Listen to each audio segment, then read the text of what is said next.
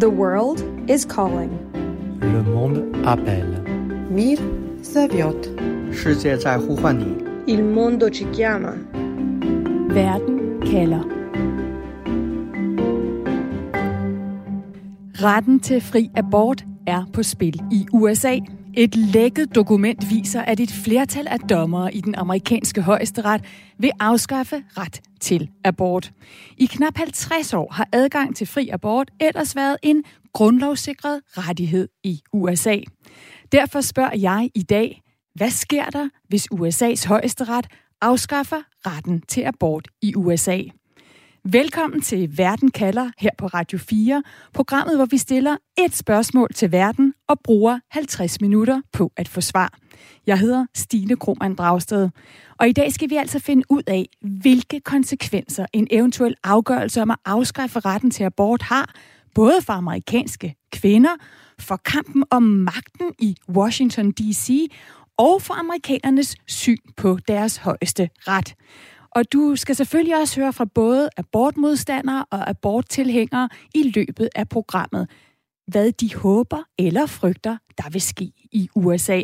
Og husk, at du kan spørge med. Skriv dit spørgsmål eller din kommentar ind til mig på 1424.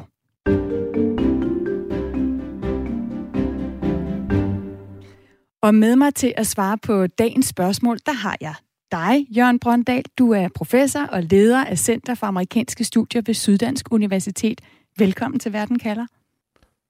Tak skal du have.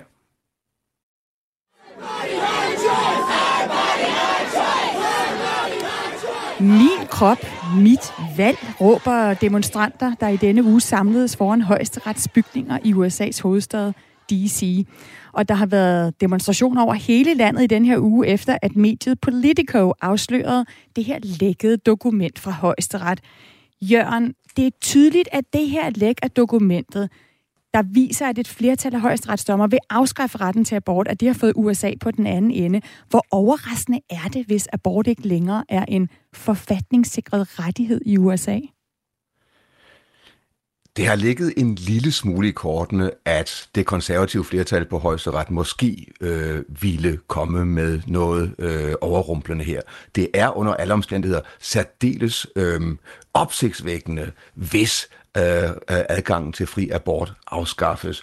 Og det, at der er blevet lækket et dokument, det i sig selv er utrolig overraskende. Det er vist nok aldrig sket før i højesterets historie. Og det specielle ved den amerikanske højesteret er jo, at de simpelthen har magten til at omgøre de beslutninger, som de folkevalgte politikere har taget. Jørgen, altså politisk, hvor meget vil jorden skælve i USA, hvis højesteret holder fast i det her med at afskaffe retten til abort? Ja, det er godt nok et godt spørgsmål. Jeg mener, vi har at gøre med et politisk jordskælv. Jeg mener, at ja, her troede vi lige, at polariseringen i USA ikke kunne komme videre efter 6. januar urolighederne øh, ved kongressen tilbage sidste år. Men nu ser vi en yderligere polarisering. Vi ser en yderligere optrapning af den kulturkrig, der er i gang i USA. Øh, så altså, øh, vi har at gøre med noget kæmpestort, der også kan få øh, umiddelbare øh, virkninger ikke bare for en lang række kvinder i USA, men også for en lang række politikere og de midtvejsvalg, der ligger og lurer i november måned. Og det skal vi alt sammen tage fat på her i Verden kalder i dag. Lad os lige starte med at høre reaktionen fra USA. For lidt tidligere, der talte jeg med Emil Fris Lausus, som er juridisk analytiker med fokus på USA. Han bor i Washington D.C., og jeg startede med at spørge Emil til de reaktioner, han har oplevet fra amerikanerne, der netop er gået på gaden nede foran højesterets bygning. Reaktionerne de har været rigtig, rigtig store siden mandag aften amerikansk tid, hvor øh, det her udkast til en afgørelse blev lækket.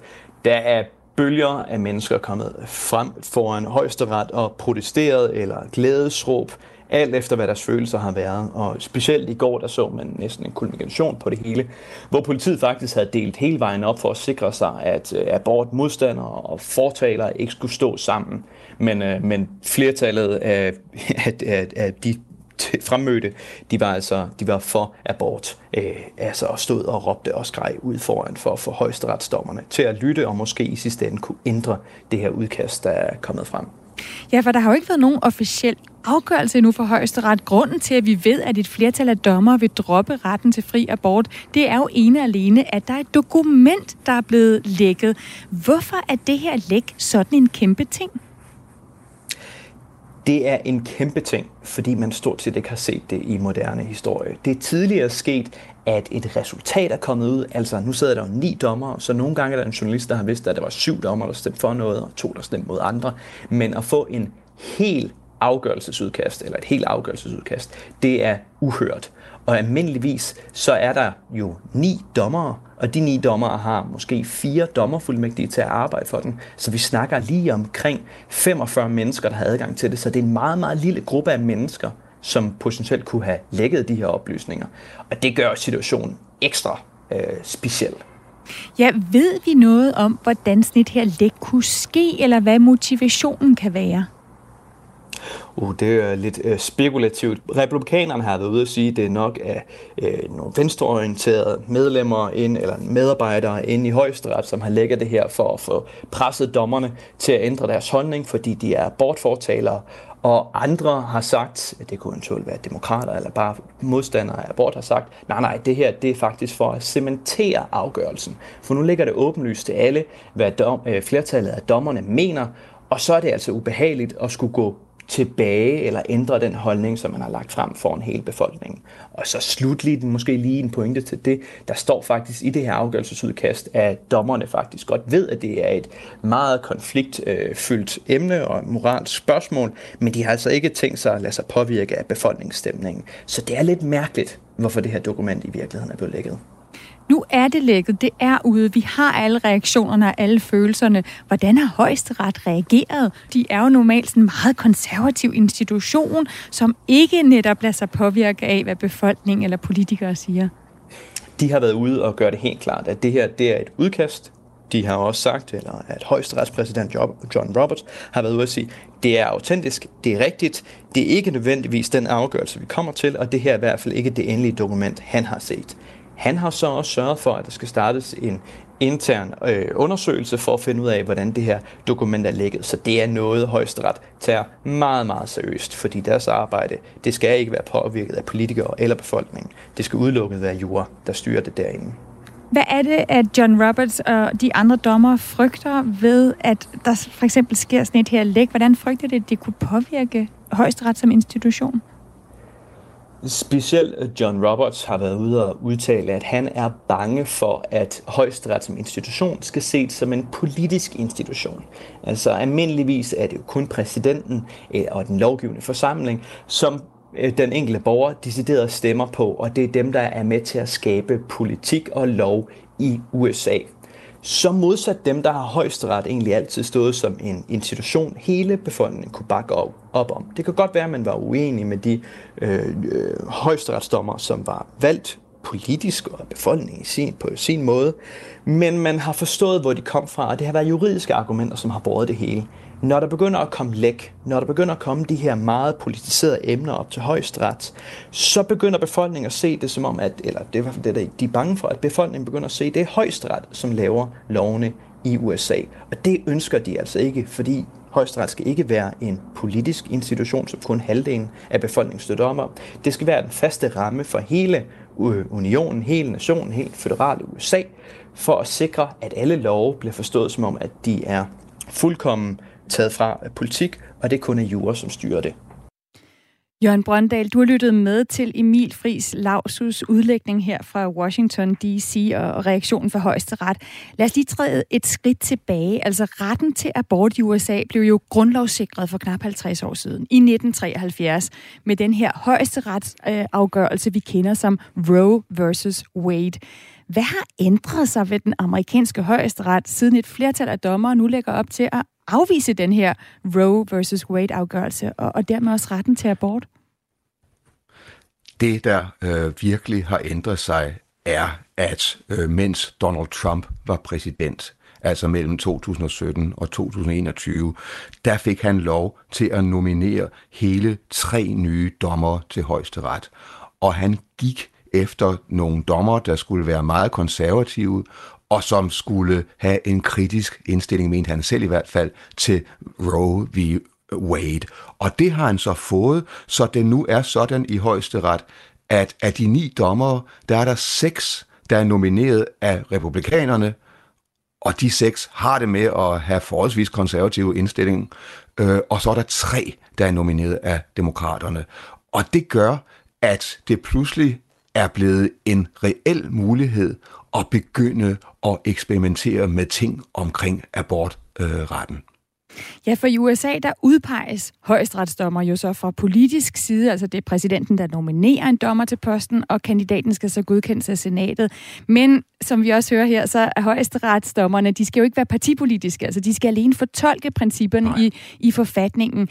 Øhm, Biden har så udpeget øh, tre højesteretsdommer, mens han, øh, undskyld, Trump øh, udpeget tre, mens han var præsident, og Biden har indtil videre udnævnt en. Jørgen, når nu Trumps øh, og republikanernes udpegelse af de her konservative dommere, der er imod abort, når det nu fører til, at domstolen måske vil afskaffe retten til abort, hvordan kan det så undgås, at amerikanerne netop ser på dommerne som politiske?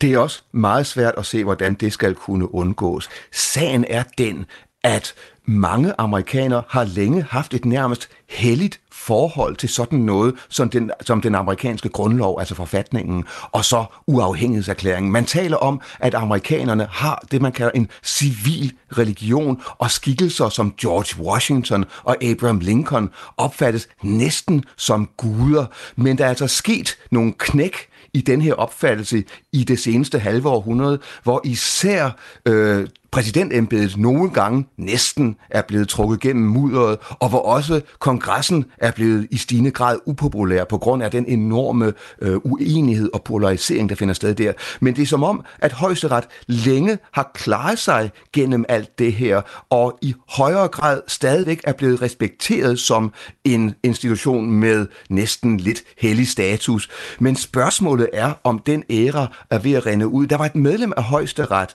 der øh, i forbindelse forbindelse med, med den debat, der allerede var om abortspørgsmål tilbage i december måned, øh, spurgte, kan denne institution overleve den stank, som det skaber i den offentlige opfattelse af forfatningen og fortolkningen af den, øh, at det bare er øh, øh at, at det bare er politiske handlinger, vi har at gøre med. Det var et medlem af, af, af øh, minoriteten, øh, der spurgte. Altså, øh, hun udtrykte en, en, øh, en bekymring over, at institutionen kan begynde og nærmest stinke, ligesom præsidentembedet og kongressen ude i den offentlige mening øh, ofte øh, synes at gøre. Og det er jo ideen, at det er en juridisk fortolkning, der skal ligge i de her afgørelser. Øh, og, og, og det er jo, kan være lidt øh, besværligt at forklare. Nu er der en lytter her, der skriver mm. ind, David, øh, jeg synes, det er spøjst, at det er kontroversielt at beskytte børn i alle andre sammenhænge, at det er en selvfølge. Altså en holdning til abort. Men det er jo ikke det, dommerne ligesom skal lægge til grund for at ændre, øh, om der skal være adgang til abort eller ej. Så kan du prøve at forklare os, øh, så almindelige øh, øh danskere kan forstå, hvad er begrundelsen, at flertallet af dommere giver i højesteret for, at abort ikke skal være øh, en føderalt sikret rettighed længere? Ja, altså jeg kan lige starte med at sige, at man i USA øh, skældner mellem forskellige øh, måder at gå til det at være højesteretsdommer på. Nogle højesteretsdommer opfatter forfatningen som et levende dokument, der skal følge med tiden, og som man derfor kan om- omfortolke. Men så er der også mere konservativt indstillede dommer, der er mere interesseret i, hvad dem, der skrev forfatningen tilbage i 1780'erne, hvad deres oprindelige hensigter øh, var. Men altså, øh, hvis vi ser på øh, øh, abortretten, og ser på, at det hele skal begrundes ud fra forfatningen, forfatningen, så kan man jo starte med at sige, at dengang tilbage i 1787, da øh, øh et, øh, konvent, altså et forfatningskonvent satte sig ned i Philadelphia, der bestod forfatningskonventet udelukkende af hvide mænd. Og de tænkte ikke et sekund på abort i løbet øh, af den proces, hvorved de skrev øh, forfatningen. Øh, så er det sådan, at, at jurister, når, man ikke, når noget ikke står direkte i forfatningen, og der står altså ikke et ord om, om, om, øh, om abort i forfatningen, der står heller ikke et ord om kvinder i forfatningen, men altså, man, man kan forsøge at udlede ting af forfatningen, og for eksempel i 1965, der forsøgte højesteret at udlede noget om privatlivets fred, ved blandt andet at se på øh, en, en forfatningsændring fra 1868, udlede noget om øh, øh, privatlivets fred, og så ud fra det har man så senere hen også forsøgt at udlede en abortrettighed. Men altså, bølgerne går højt, og meningerne er meget delte i højesteret lige nu. Vi ved, at fra det der lækkede dokument, der står der blandt andet øh, øh fra den konservative dommer, der har skrevet det, øh, det udkast, at han øh, opfatter dommen fra 1973, altså Roe v. Wade-dommen imod, øh, eller øh, øh, der gav adgang til abort, han opfattede den som, øh, hvad han kaldte, eklatant forkert. Og i samme dokument, øh, der øh, skriver han også om øh, det, han kalder abortionists, og det er altså en, øh, en temmelig negativ måde at og ligesom afskrive aborttilhængerne på. Så altså, der er forskellige måder at fortolke det her på, også selvom det ikke må være direkte politisk. Godt. Vi har set vrede amerikanere vælte ud på gaderne for at demonstrere imod højesteret, men der er også amerikanere, der jubler over udsigten til, at retten til abort ikke længere er grundlovssikret rettighed i USA, eller måske i hvert fald ikke ser ud til at, at blive ved med at være det. Så lad os høre fra nogle af USA's abortmodstandere. The world is calling. Det er godt, hvis retten til abort bliver afskaffet. Det mener 17-årige Michaela Oberson, som vi har fanget i delstaten Maryland på den amerikanske østkyst. Og Michaela, hun er aktiv i foreningen Students for Life of America, altså en sammenslutning af foreninger for studerende på, på de amerikanske gymnasier og universiteter, der kæmper for det, de kalder retten til liv. It's something we've been looking forward to throughout the past couple of years. And there were strategic things that the pro life movement did to make sure that this was possible. So to see it actually happen has been great.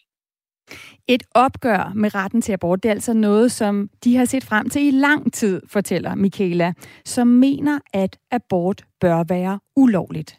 I believe that abortion should be illegal. Um, I think life begins at conception. That means an abortion is killing an unborn child. It's killing someone, and I can't stand by and watch someone be hurt and be okay with it.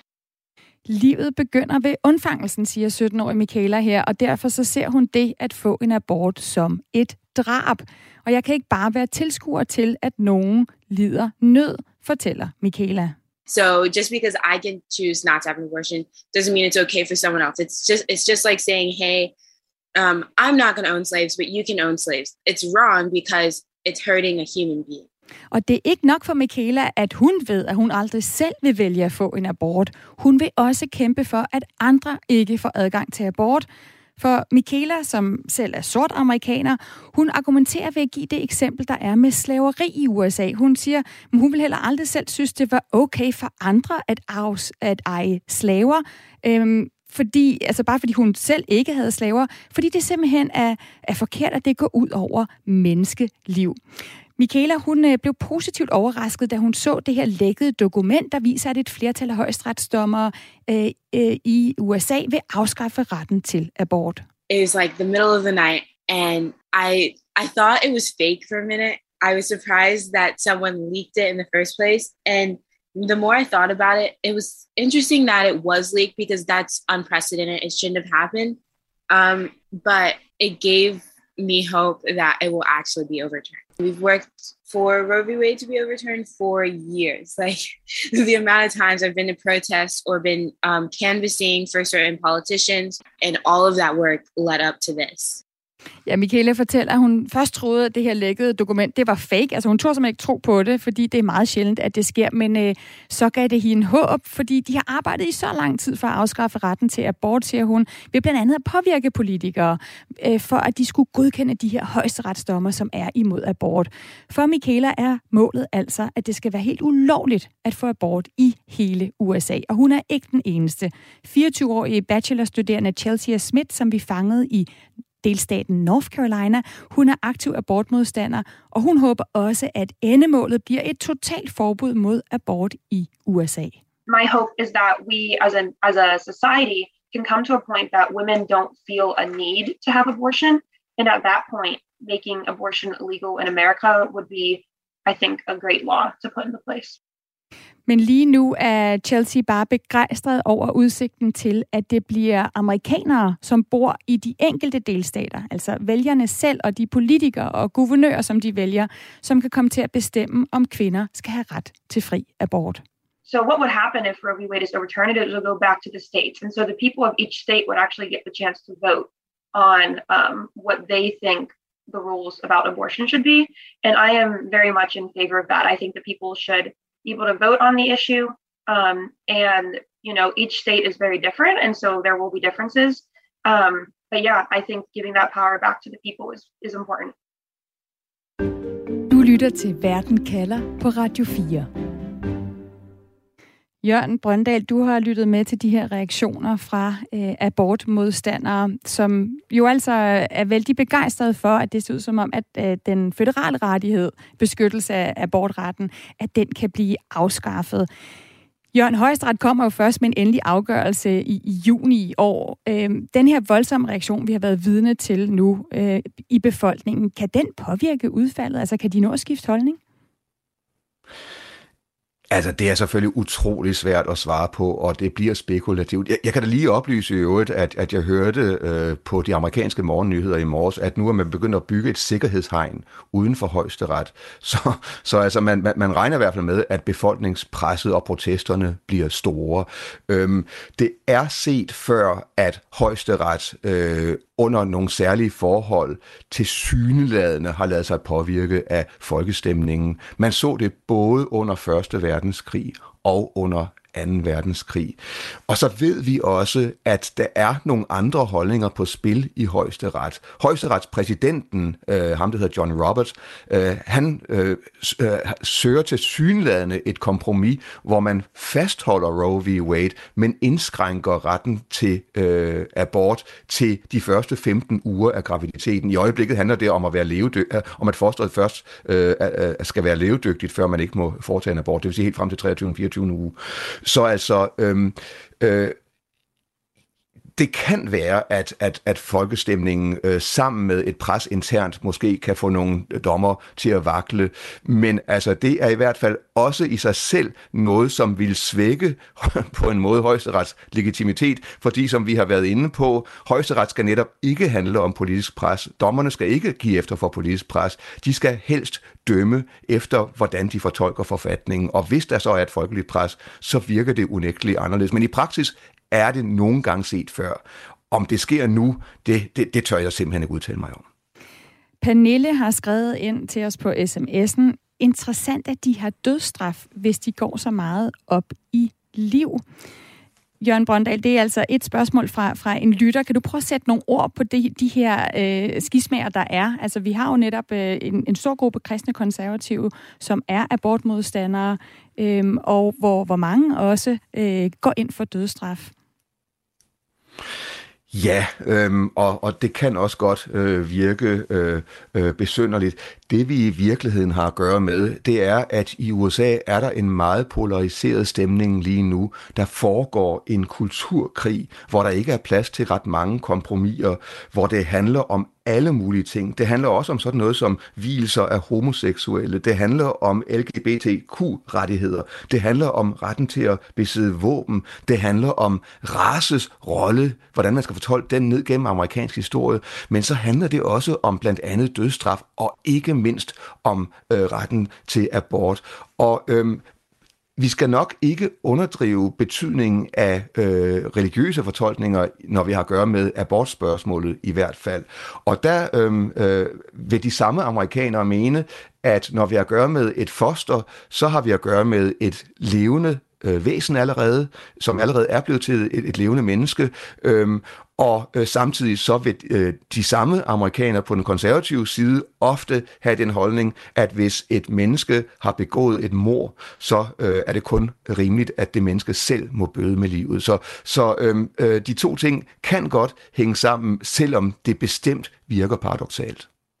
Og som vi hørte fra abortmodstanderne Michaela og Chelsea her, så håber de altså, at afskaffelsen af den frie abort i USA bare er første skridt, der vil føre til et totalforbud mod abort i hele USA. Og de håber også, at afgørelsen kan være med til at mobilisere vælgere til at stemme imod abort i de delstater i USA, som jo nu står til at kunne få magten til at gøre det ulovligt at få abort, eller ved at stramme adgangen til abort. Så vi skal se på, hvad der konkret vil ske i de enkelte delstater, altså hvilke amerikanske kvinder, der vil blive påvirket. Og vi skal også se på, hvordan det vil påvirke magten i Washington D.C. Og så skal vi høre fra en aborttilhænger, hvordan hun vil tage kampen op. The world is calling. Le monde appelle. Mir zaviot. Il mondo ci chiama.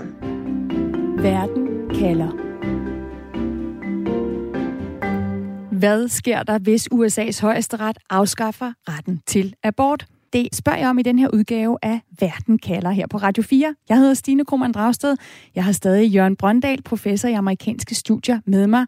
Og så har jeg jer lyttere med. I kan altid skrive ind til mig på sms'en på 1424, ligesom Claus har gjort. Claus han skriver, når den amerikanske højesteret tager kontroversielle beslutninger med splid og polarisering som indlysende konsekvens, så kan man spørge sig selv, om ikke bare den tidligere præsident og tilhørende storm på kongressen, men også de udnævnte højesteretsdommere, er en del af et destabiliseringsinitiativ.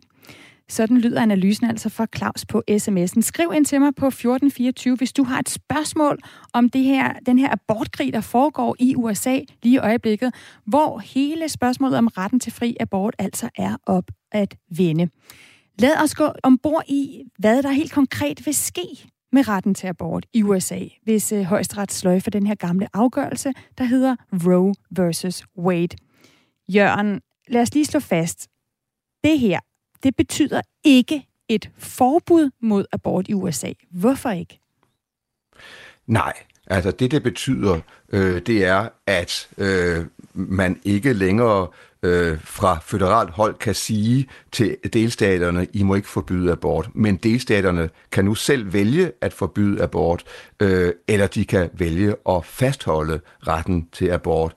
Det vi ved, det er, at der er vist nok 13 stater, der har såkaldte trigger laws, altså udløsende lovgivning, der samme øjeblik, at Roe v. Wade falder, samme øjeblik, at denne føderale øh, bestemmelse falder, øh, som giver adgang til abort, samme øjeblik det sker, så vil de 13 stater med disse trigger laws, øh, de vil forbyde øh, abort med det samme. Så er der yderligere en række stater, vist nok også omkring de 13, der har gammel lovgivning liggende fra før 1973. De love øh, trådte ud af kraft med Roe v. Wade-afgørelsen i 73, men de kan genindtræde. For eksempel i staten Michigan er der en lov fra 1931, som vil træde i, kra- i kraft igen, og sådan set betyde, at Michigan forbyder øh, abort, øh, selvom øh, der er store områder i Michigan, hvor man klart i dag er tilhængere af adgang til abort. Og i nogle stater, øh, der har man altså en virkelig kras lovgivning på plads. Altså i Texas for eksempel, der vil det være sådan, at hvis Roe v. Wade falder, så øh, vil man, hvis man medvirker til en abort, potentielt i hvert fald kunne øh, idømmes livstidsstraf. Og så vil der også ske det, at det vil, der, der vil opstå abortørkner i USA. Det er sådan, at det er nogle særlige regioner i USA, hvor modstanden mod abort er størst, og hvor der vil opstå forbud. Det drejer sig for eksempel om store dele af sydstaterne og nogle områder i Midtvesten og længere vestpå. Der vil det være meget svært at få adgang til abort, og det vil betyde, at der vil øh, abortforbuddet øh, virke som en slags socialt filter. De kvinder, der har råd, de vil kunne tage til andre stater, til New York eller Massachusetts eller Kalifornien, og der få foretaget en abort. De kvinder, der ikke har råd, og det er gerne dem, som der er flest, øh, der har brug for en abort blandt, og de har også gerne en anden hudfarve end hvid, de vil øh, i højere grad øh, være overladt til sig selv og ikke kunne rejse ud, for det har de ikke råd til. Den store ubekendte bliver så, at man på Amazon kan købe en abortpille til 9 dollars og 99 cents, altså sådan en fortrydelsespille, og den kan godt komme til at spille en stor rolle fremadrettet. Så vi har en masse delstater, nok op imod halvdelen, der vil ja. indføre et, et forbud eller et delvis forbud imod abort, og vi har en bestemt gruppe amerikanske kvinder, som vi ved vil kunne mærke det her med, at retten på federal plan til abort bliver, bliver afskaffet der findes jo ikke en klar opgørelse over antallet af aborter i, USA. Det er frivilligt, øh, om, om kvinder vil oplyse, at de har fået en abort. De tal, vi har fra USA's øh, Center for Sygdomsforkæmpelse og Forebyggelse, de viser, at antallet af aborter er faldet stødt det sidste årti. Og som det er, som du også fortæller, Jørgen, så er det jo sådan, at selvom der har været ret til fri abort i USA siden 1973, så er der altså flere delstater, der allerede har forsøgt at begrænse adgangen til abort. For eksempel Mississippi, ja. der er en delstat, der, den er tre gange så stor som Danmark, og der er én abortklinik øh, tilbage i hele, i hele delstaten. Så øh, hvis du lige skal, skal samle op på det her, hvor stor en betydning vil det få for amerikanske øh, kvinder? Hvor mange vil kunne, vil kunne mærke det her på, på egen krop, hvis vi taler om, at øh, den her beslutning i højesteret, den vil gå igennem? Altså, jeg har ikke den nøjagtige procent, men altså, det drejer sig om øh, omkring, altså i mindst øh, nogle af 40 procent, altså, eller måske endda mere, øh, af amerikanske kvinder vil på en eller anden måde blive påvirket af det her, og vil skulle gøre noget ekstraordinært for at få øh, adgang øh, til, øh, til, til en abort, hvis, hvis de har brug for det. Øh, så, så altså, vi har at gøre med øh, en betydelig forandring øh, for rigtig mange øh, kvinder. Øh, både dem, for hvem det øh, blot bliver et spørgsmål om at skulle tage et fly eller bilen øh, afsted til en anden stat, og så for de mange, øh, som ganske enkelt ikke har midlerne øh, til at komme i kontakt med, med sundhedsvæsenet omkring det her. Godt. En ting er så de konsekvenser, det får for abortforbud i USA og for USA's kvinder. Men jeg synes også lige, at vi skal tage de juridiske briller på igen for en kort bemærkning og høre, hvad Emil Friis Lausus øh, siger om ordvalget i det her lækkede højesteretsdokument, og hvad det ordvalg kan få af konsekvenser. Altså Emil er juridisk analytiker med fokus på USA og bor i Washington D.C. Der er to dele i det, og hvis vi nu kigger på det ene, og det jeg nok ser mest centralt for de fremadrettede sager, så er det et ordvalgt flertal at dommerne har valgt i forhold til øh, foster. Altså, når man snakker om abort, så er man jo nødt til at snakke om undfangelse, befrugtning og foster. Og almindeligvis er det set i retspraksis i USA, at et foster, som ikke er levedygtigt, det, er ikke, øh, sik- det har ikke nogen rettigheder i forhold til forfatningen. Det er også derfor, at en abort ikke er ulovligt som sådan i øjeblikket. Men det ordvalg øh, flertallet af, af dommerne har valgt at bruge i stedet for, det er, at de siger, at det er et ikke-født menneske.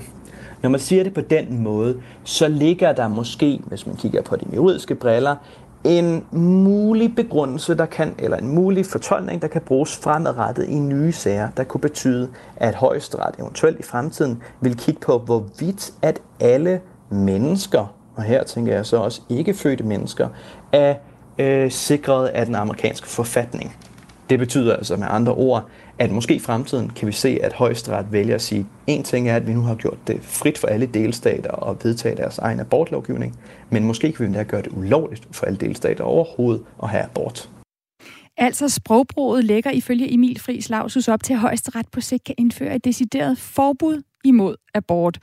Og Jørgen Brøndal, præsident Biden har jo så også været ude at sige, at det her det kan få konsekvenser for andre rettigheder, der også kan blive afskaffet, hvis højesteret vælger at sige, okay, den amerikanske forfatning, den giver faktisk slet ikke kvinder ret til abort. Prøv lige at forklare, hvad det betyder. Altså, hvad er, kunne det være for rettigheder, som man også kan miste på grund af den her beslutning?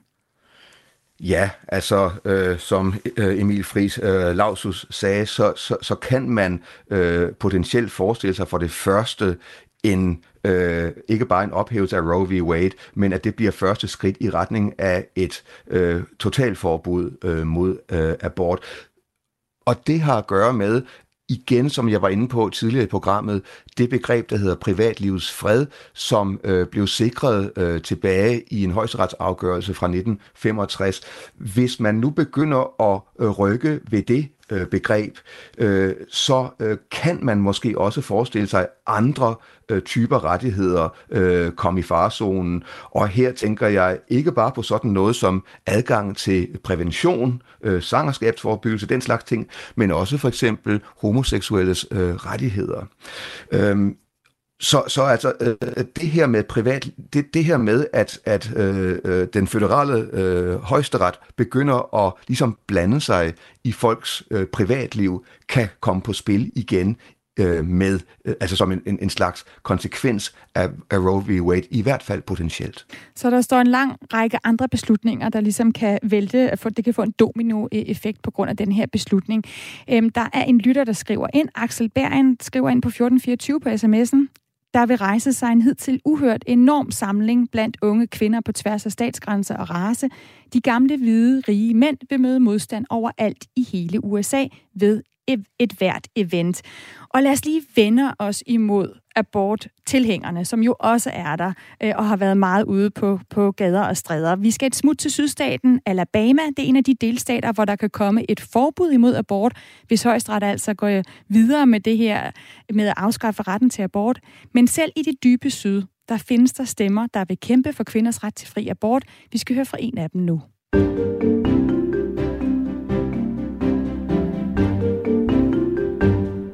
Mette Jermin McCall er dansker. Hun bor med sin amerikanske mand og to store børn i delstaten Alabama. Og Mette er politisk aktiv i det demokratiske parti. Hun er tilhænger af fri abort, og jeg spurgte hende, hvordan hun reagerede, da hun hørte, at højesteret lægger op til at afskaffe retten til abort. Jeg var selvfølgelig oprørt og tænkte straks, vi, vi må gøre et eller andet, vi må, vi må lade omverdenen vide, at vi er ikke okay med det her. Jeg bor her i det dybe syden, hvor øh, folk er meget konservative, omkring 70-75 procent stemte på Trump, øh, men der er altså stadigvæk kvinder hernede, som, som ikke deler flertallets holdning, og der er også rigtig mange kvinder, som måske ikke tør gå frem med den holdning, fordi de er så bange for, hvad omverdenen vil tænke, fordi det er bibelbæltet, det er konservativt, og sådan noget med at stille sig op på gaden med, med, med, med et skilt, der står og råber og skriger, det er måske ikke lige det, de har lyst til at gøre, selvom de måske deler holdningen om, at det her det er fuldstændig vanvittigt. Øhm, så jeg tænkte, dem jeg, dem jeg kendte, som også var politisk aktive, og som måske havde mod på at lave en protest, øh, dem kontaktede jeg, og øh, vi gik på, på gaden her i tirsdags med, med skilte og protesterede, og vi skal gøre det igen. Hvilke reaktioner fik I, da I stod der på gaden med jeres skilte og jeres øh, opråb?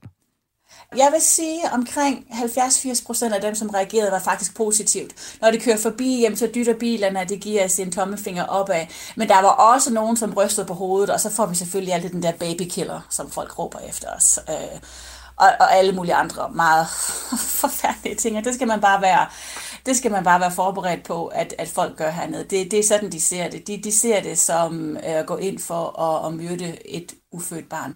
Ja, du har fortalt mig, at det er svært for dig at forklare andre danskere, altså den rolle, det her emne spiller i USA, i hvor høj grad det skiller vandene. Hvad mener du med det? Kan du ikke prøve alligevel at forklare det? Jo.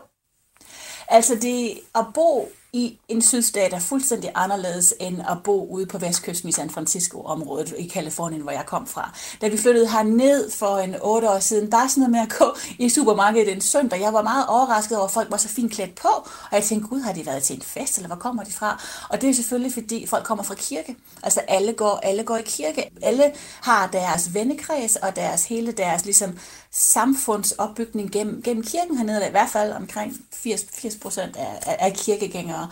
Og hele deres ligesom, opfattelse af, af omverdenen er bygget op omkring kirken, så det er meget svært at forstå, når man ikke kommer fra sådan, øh, fra sådan et samfund.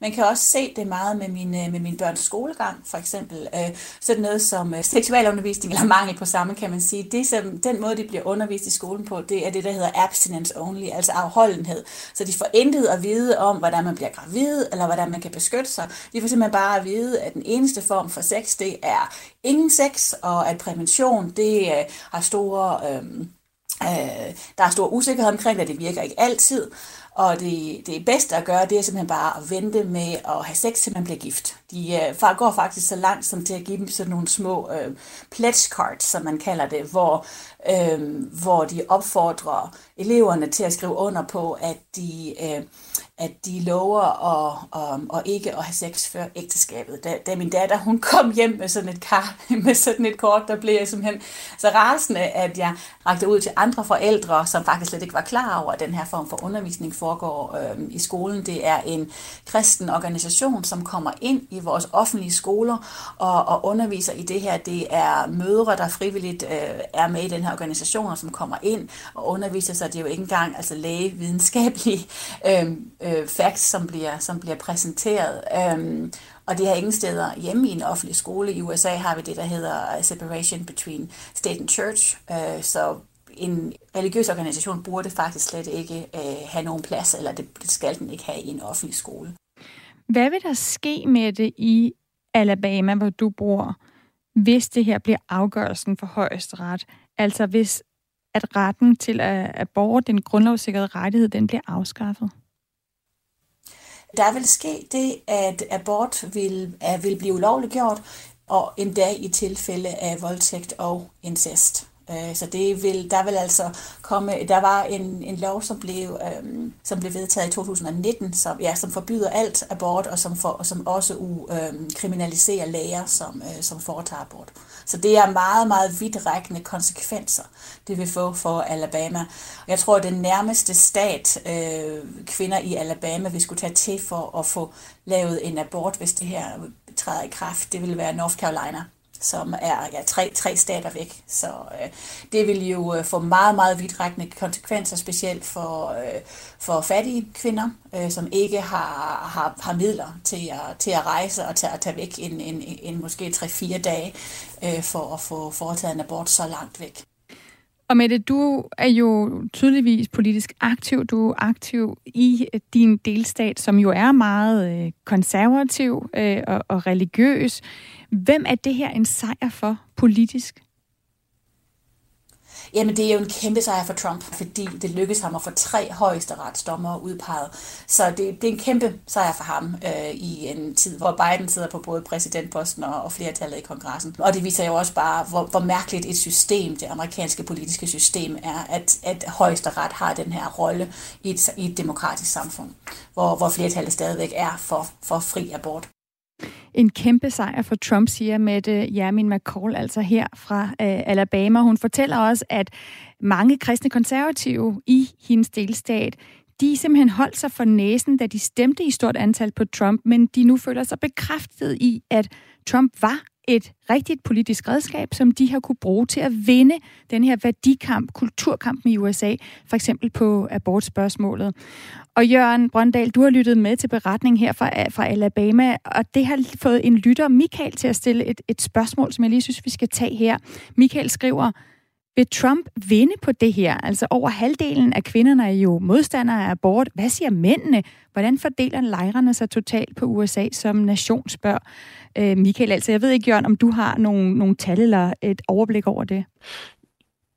En dukfrisk meningsmåling, som ikke er fordelt på køn, Øh, det er en meningsmåling, der kom efter øh, det her dokumentlæg fra højesteret, som ligesom har skabt den situation, vi står i lige nu, viser, at 50 procent af amerikanerne mener, at Roe v. Wade-afgørelsen fra 1973 bør beholdes i et eller andet omfang. Kun 28 procent mener, at den bør falde, bør omstødes. Så altså, øh, der er ingen tvivl om, at hvis man spørger ude i befolkningen, så er det her farligt for republikanerne, fordi øh, der er langt flere, der støtter ideen om en eller anden form for adgang til fri abort, end der er øh, folk, der vil have øh, det afskaffet. Og så er der også det ved det, at øh, vi ved, at øh, i andre sammenhænge, det var, det var også noget, som en lytter var inde på før, det der med øh, gamle, rige, hvide mænd på den ene side, og så en masse kvinder på den anden side. Vi kan da, øh, og selvom man ikke, man ikke skal sådan øh, overforsimple øh, det, så kan vi da i hvert fald konstatere, at den vist nok største enkelt demonstration i USA's historie fandt sted den 21. januar 2017 det var den såkaldte, øh, det, det var en kvindemarsch, øh, som, som også blev kendt for sine såkaldte pussy hats, hvor folk gik med lyserøde huer, øh, og hvor det var en protest, en kvindelig protest mod øh, Donald Trump. Så altså, der er mulighed for at mobilisere. Og der, hvor demokraterne nok også vejer en slags morgenluft lige nu, det er, de er oppe imod nogle meget, meget svære midtvejsvalg øh, til november, den 8. november, hvor de øh, i mange meningsmålinger er blevet spået, at det ikke vil gå dem særlig godt, og at de måske mister deres meget, meget spinkle flertal i repræsentanternes hus og i øh, senatet. Men, øh, og, og, og hvis valget kommer til at handle om inflation, og om immigration, så vil de nok også stå svagt.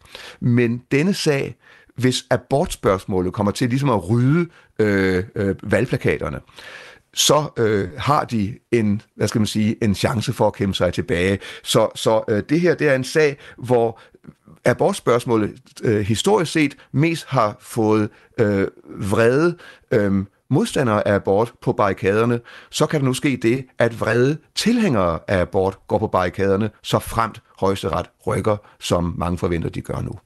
Jørgen, altså Claus han spørger også, for lad os lige følge op på det. Kan det så koste altså på sigt republikanerne, at de simpelthen mister øh, muligheden for at få et, et flertal, fordi der øh, med tiden bare vil være færre hvide kristne vælgere? Det er et reelt problem for øh, Øh, republikanerne lige nu. Øhm, hvis vi ser på præsidentvalg, så siden 1992 har øh, republikanerne kun vundet et præsidentvalg ude i befolkningen. I 2004 fik republikanerne flere stemmer ude i befolkningen, det var George W. Bush, der blev genvalgt, end demokraterne.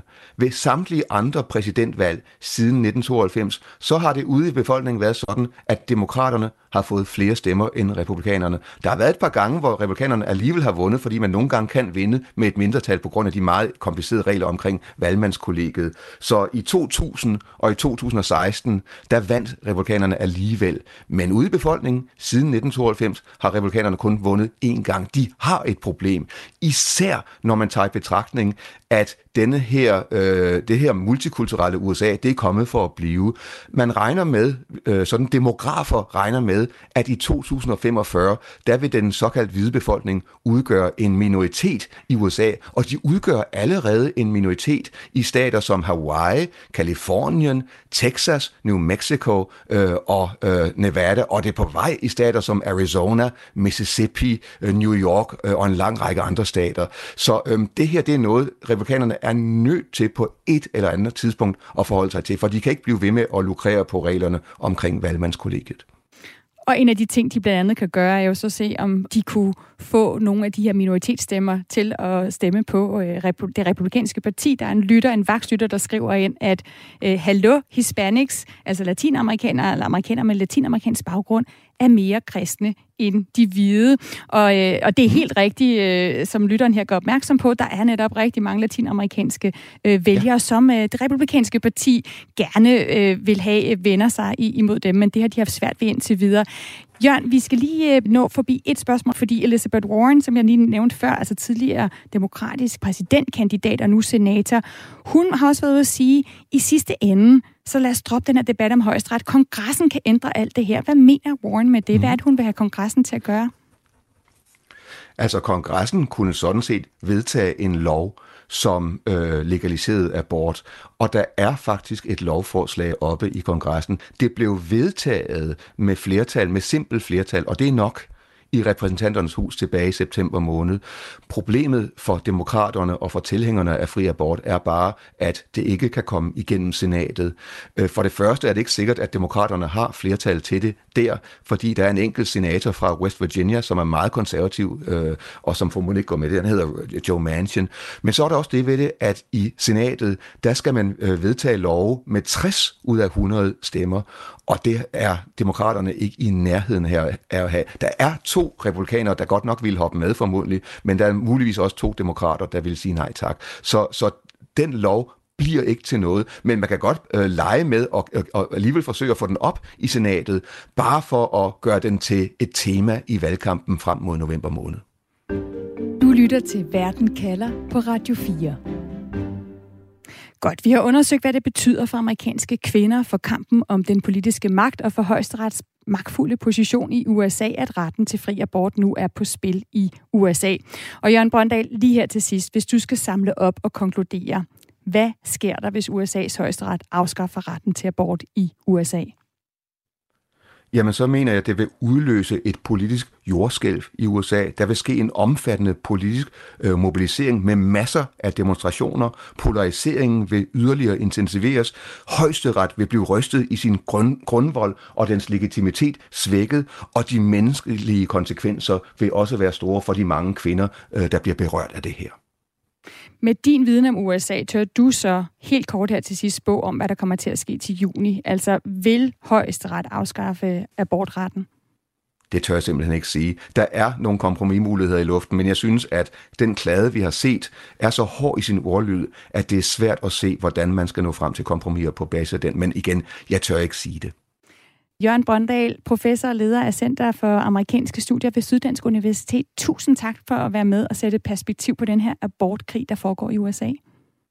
Det var en fornøjelse, tak. Og så er der bare tilbage at sige, husk at abonnere på Verden kalder som podcast, så har du adgang til de særudgaver med fulde interviews, som vi også udgiver. Og du kan altid finde alle episoder af Verden kalder i Radio 4's app. Jeg hedder Stine Krummernd Dragsted, jeg tilrettelagde den her udsendelse sammen med Sara Birk Becker og Camilla Høj er redaktør.